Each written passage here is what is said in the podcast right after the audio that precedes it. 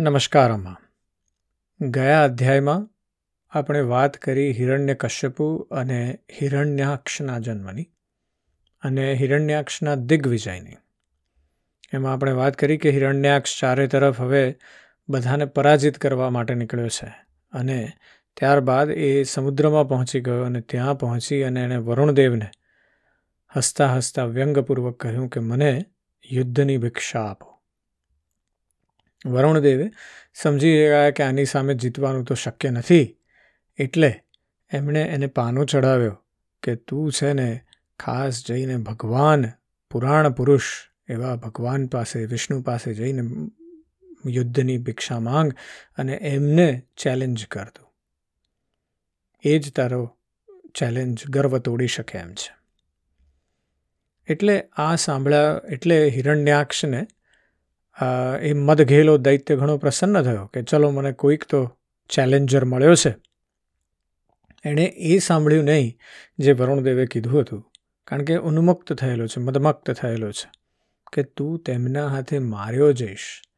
એ એણે સાંભળ્યું નહીં અથવા સાંભળ્યું તો પણ ન સાંભળ્યું કર્યું.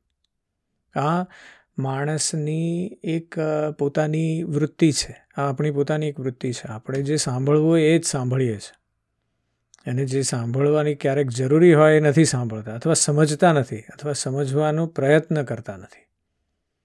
અને એનું કારણ એ છે કે આપણી અંદર એ વૃત્તિ છે, જ્યાં આપણને જે સહજ અને આપણા તરફી લાગે છે, એ આપણે તરત ગ્રાહ્ય કરી લઈએ છીએ. એટલે જ તો બધા લોકો ચેસની રમતમાં, શતરંજની રમતમાં માહિર નથી થતા, કારણ કે માત્ર પોતાનો પર્સપેક્ટિવ જોઈ શકે છે.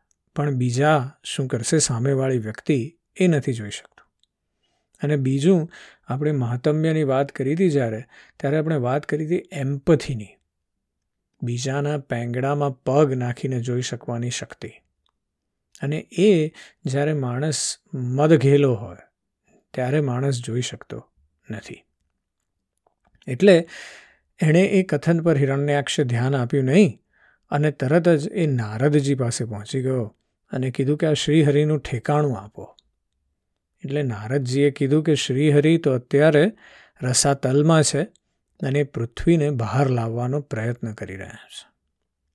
એટલે તે ત્યાં તરત જ પહોંચી ગયો રસાતલમાં અને ત્યાં એણે જોયું તો વિશ્વ વિજય વારા ભગવાન પોતાના દાઢોની ટોચ પર પૃથ્વીને ઉપર લઈને જઈ રહ્યા હતા. તેઓ પોતાના લાલ લાલ ચમકદાર નેત્રોથી જ તેના તેજને હરી લેતા હતા. એમને જોઈ અને હિરણ્યાક્ષ ખડખડાટ હસી પડ્યો અને બોલ્યો, અરે, આ જંગલી પશુ અહીં જળમાં ક્યાંથી આવ્યું?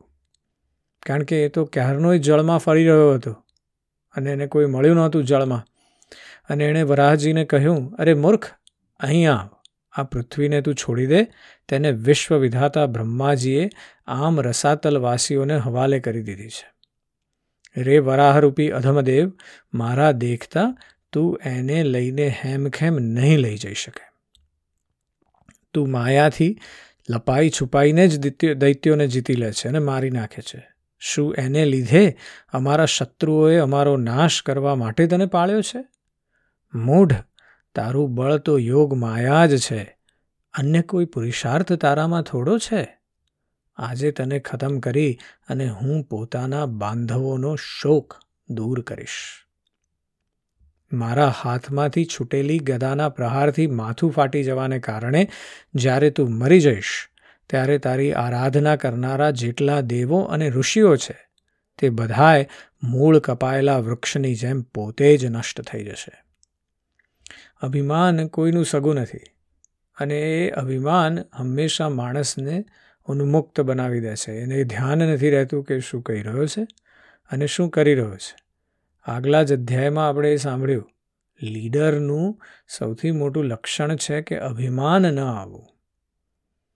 બ્રહ્માજીએ જ્યારે સૃષ્ટિની રચના કરવાની શરૂઆત કરી અને જ્યારે એ પ્રભુ પાસે પહોંચ્યા વિષ્ણુજી પાસે, ત્યારે એમણે શું વાત કરી હતી કે શ્રીહરિ, મારી અંદર સૃષ્ટિ સર્જનનું અભિમાન ન આવે. એ બહુ જરૂરી છે. એની મને વરદાન આપો. એ જ રીતે આપણે શ્રીહરિ જ્યારે સનકાદી ઋષિઓને કહી રહ્યા હતા કે ભાઈ આ મારા દ્વારપાળાનું જે, તમારું જે અપમાન કર્યું છે, મેં કરેલા અપમાનની જેવું છે. કારણ કે હું એમનો લીડર છું. અને એટલે અભિમાન ન હોવું એ બહુ ઇમ્પોર્ટન્ટ વાત છે. અને અહીંયા અભિમાન હિરણ્યાક્ષમાં ખૂબ ભરાઈ ગયું છે. અને અભિમાન જ્યારે ભરાઈ જાય અભિમાનનો ઘડો ભરાઈ જાય. ત્યારે એ તૂટવાનું જ છે. એટલે હિરણ્યાક્ષના દુર્વચનોના બાણોથી ભગવાનને છેદતો જઈ રહ્યો હતો આવી રીતે, પણ તેમણે દાઢોની ટોચ પર રહેલી પૃથ્વીને ભયભીત થયેલી જોઈ અને તેનો એ આઘાત સહી લીધો. તથા પાણીમાંથી એવી રીતે બહાર નીકળી આવ્યા કે જેમ મગરમચ્છના આઘાતથી ગજરાજ હાથણી સાથે નીકળી આવે છે. એટલે ભગવાનને પહેલાં તો ખ્યાલ હતો કે આ પૃથ્વીને જો હું જવા દઈશ તો પાછી ફરીવાર રસાતલમાં જશે. એટલે અત્યારે પહેલાં એને જે આપણી જોડે છે એનું પહેલાં ધ્યાન રાખવાનું છે. એની વાત છે. આપણી જોડે આપણે જે, આપણે જેના તરફ આપણો ધર્મ છે એનું પહેલાં ધ્યાન રાખવાનું છે. અને એટલે એમણે તેના પડકારનો કોઈ ઉત્તર આપ્યો નહીં અને તે જળમાંથી બહાર આવવા માંડ્યા. જ્યારે જેમ મગરમચ્છ હાથીનો પીછો કરે છે, તેવી જ રીતે પીળા કેશ અને તીણી દાઢોવાળો તે દૈત્ય તેમનો પીછો કરવા લાગ્યો અને વજ્રની જેમ તાડુકીને તે કહેવા લાગ્યો કે તને ભાગી છૂટતા શરમ આવતી નથી? સાચું છે, અસત પુરુષો માટે કયું કામ નહીં કરવા યોગ્ય છે. એટલે ભગવાનને વધારે ને વધારે ઉગ્ર કરવા માંડ્યો, કારણ કે એની અંદર અત્યારે એ દૈત્ય ભાવ છે પાર્ષદ જ છે પણ એની અત્યારે દૈત્ય ભાવ ભરાઈ ગયો છે અને એમાં બ્રહ્માજીનું એને મૃત અભયનું વરદાન છે. એટલે એ આવી રીતે વાત કરી રહ્યો છે. પછી ભગવાને પૃથ્વીને લઈ અને જળની ઉપર વ્યવહાર યોગ એ સ્થાને સ્થાપિત કરી દીધી અને તેના તેનામાં પોતાની આધાર શક્તિનો સંચય કર્યો. હવે આધાર શક્તિનો સંચાર થઈ ગયો છે પૃથ્વીમાં. પૃથ્વી સ્થાપિત થઈ ગઈ છે. તે સમયે હિરણ્યાક્ષની સામે જ બ્રહ્માજીએ તેમની સ્તુતિ કરી અને દેવતાઓએ એમની પુષ્ટ, પુષ્પવૃષ્ટિ કરી. ત્યારે શ્રીહરિએ ઘણી ભારે ગદા લઈ અને પોતાની પાછળ પાછળ આવી રહેલા હિરણ્યાક્ષને, કે જે સોનાના આભૂષણો અને અદ્ભુત કવચ ધારણ કરેલો હતો તથા જે પોતાના કટુ વચનોથી તેમને અવિરતપણે મર્માઘાત કરી રહ્યો હતો, તેને અત્યંત ક્રોધપૂર્વક પણ હસતા હસતા કહ્યું.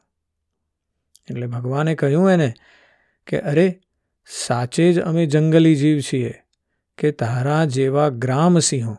ગ્રામસિંહો એટલે કૂતરાઓ. બહુ સુંદર શબ્દ છે ગુજરાતી ભાષામાં, ગ્રામસિંહો. કે ગ્રામનો સિંહ એટલે કે આપણા પેલો ઘરનો શિયાળવું હોય પણ જોર કાઢ્યા કરે ઘરમાં ને બહાર જાય પછી કશું થાય નહીં. એવી રીતે કહે છે કે તારા જેવા ગ્રામ સિંહોને અમે શોધતા જ ફરીએ છીએ. ભગવાન અત્યારે વરાહ અવતારમાં છે અને કૂતરાની વાત કરી છે અહીંયા. દુષ્ટ તારા જેવા મૃત્યુપાશમાં બંધાયેલા અભાગ્યા જીવોની આત્મશ્લાઘા, જે સ્વપ્રશંસા છે, એની પર વીર પુરુષો ધ્યાન આપતા નથી. હા, અમે રસાતલ વાસીઓની થાપણ ચોરી અને શરમ છોડીને તારીની ગદાના ભયથી અહીંયા ભાગ્યા આવ્યા છીએ. અમારામાં એવું સામર્થ્ય ક્યાંથી હોય કે તારા જેવા અદ્વિતીય વીરની સામે યુદ્ધમાં ઊભા રહી શકીએ. ભગવાન એને ટોન્ટ મારી રહ્યા છે. કહે છે કે તેમ છતાં અમે તારી સામે ગમે તેમ પણ ઊભા છીએ. તારા જેવા બળવાનો સાથે વેર બાંધીને અમે જઈ પણ ક્યાં શકીએ? કારણ કે વરાહ અવતાર છે એટલે પેલાને ધ્યાન પડતું નથી હિરણ્યાક્ષને કે આ શું થઈ રહ્યું છે. તું પાયદળ વીરોનો સરદાર છે, તેથી હવે નિશંક થઈને ગળભાંજ છોડીને અમારું અનિષ્ટ કરવાનો પ્રયત્ન કર અને અમને મારીને પોતાના ભાઈ ભાંડુઓના આંસુ લૂછ. એમાં હવે મોડું ન કર. જે પોતાની પ્રતિજ્ઞાનું પાલન કરતો નથી તે અસભ્ય છે. સારા માણસોમાં બેસવા લાયક નથી. આમ કરીને ભગવાને એને વધારે ક્રોધિત કર્યો હિરણ્યાક્ષને. એ સમયે શ્રી મૈત્રેયજી કહે છે કે વિદુરજી, ભગવાને રોષપૂર્વક તે દૈત્યનો આ રીતે જ્યારે ઘણો ઉપહાસ અને તિરસ્કાર કર્યો, ત્યારે એ પકડીને રમડા, રમાડવામાં આવતા સાપની જેમ ક્રોધથી ભળભળી ઉઠ્યો. તે ખીજાઈ ને લાંબા લાંબા શ્વાસ લેવા લાગ્યો. તેની ઇન્દ્રિયો ક્રોધથી ખળભળી ઉઠી અને તે દુષ્ટ દૈત્ય ઘણા વેગથી દોડીને ભગવાન પર ગદાનો પ્રહાર કર્યો.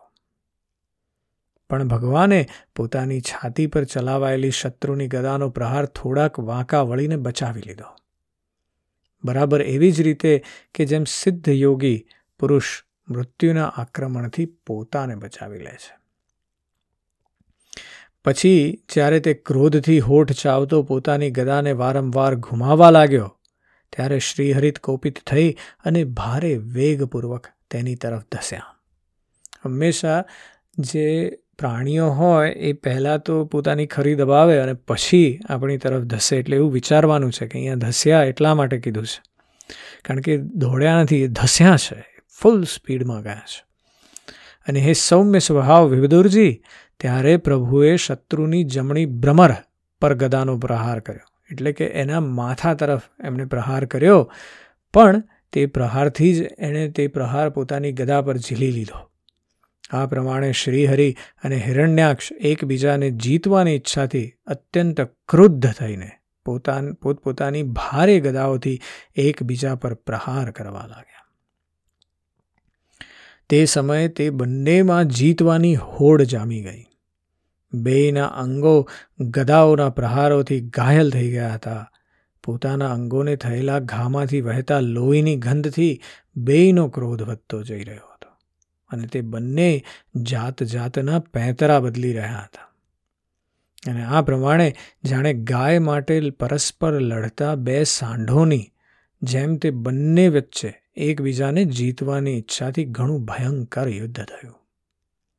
હે વિદુરજી, આ પ્રમાણે હિરણ્યાક્ષ અને માયાથી વરાહ રૂપ ધારણ કરનારા ભગવાન યજ્ઞમૂર્તિ પૃથ્વી માટે વેર બાંધીને જ્યારે યુદ્ધ કરવા લાગ્યા, ત્યારે તે જોવા માટે ઋષિઓ સહિત બ્રહ્માજી ત્યાં આવ્યા.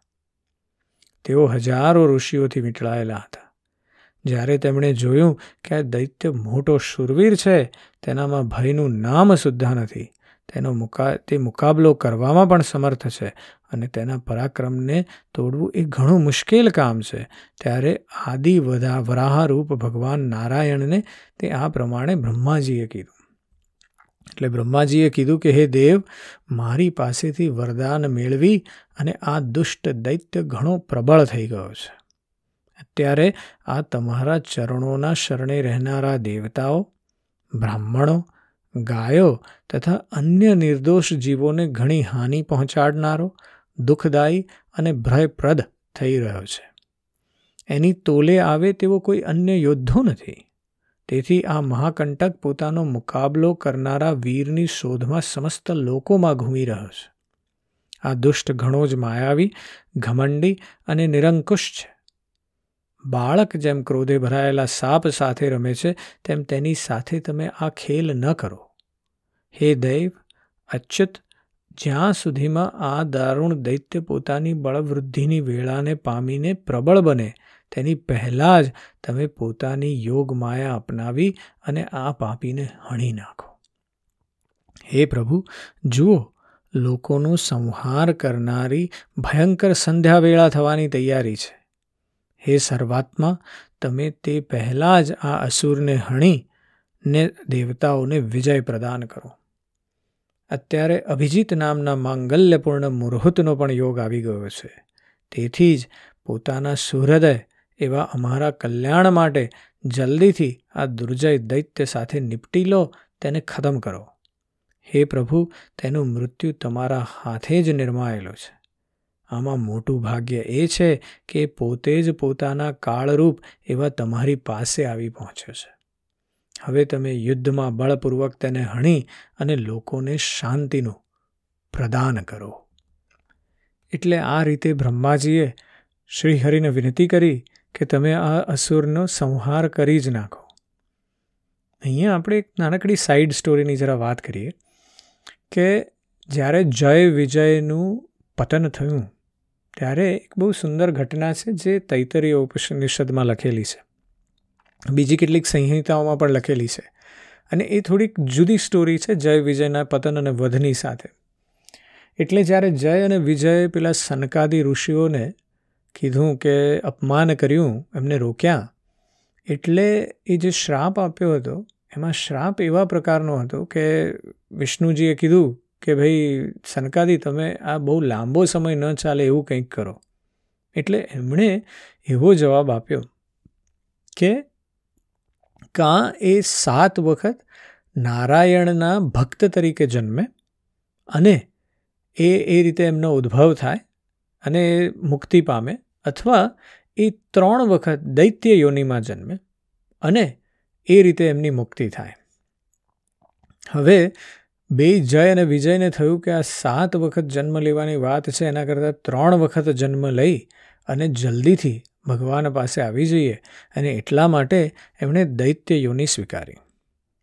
અને એ જે દૈત્ય યોની એમણે સ્વીકારી, એના વિશેની વાર્તા એવી છે કે એ જે ત્રણ જે છે અને એ બે ભાઈઓ છે, તો એ કેવી રીતે ઉત્પન્ન થયા? તો એ કહે છે કે ભાઈ, સતયુગમાં એ હિરણ્ય કશ્યપુ અને હિરણ્યાક્ષ તરીકે ઉત્પન્ન થયા. જન્મ થયો એમનો. ત્રેતાયુગમાં એ રાવણ અને કુંભકર્ણ બન્યા. અને જે આપણો થર્ડ એટલે કે દ્વાપર યુગ છે, એ યુગમાં એ શિશુપાલ અને દંતવક્ર બન્યા. અને આ રીતે જય અને વિજયનો ઉદ્ધાર થયો અને એ પાછા પાર્ષદ બની અને વૈકુંઠ ધામમાં પહોંચી ગયા. એટલે અત્યારે બ્રહ્માજીએ કીધું છે કે મેં તો આને વરદાન આપેલું છે, તમે આનો વધ કરો. અને એ પ્રમાણે આવતા અધ્યાયમાં આપણે એ યુદ્ધ વિશે વધારે જાણીશું અને હિરણ્યાક્ષના વધની વાત કરીશું. અત્યારે બસ આટલું જ. જય શ્રી કૃષ્ણ.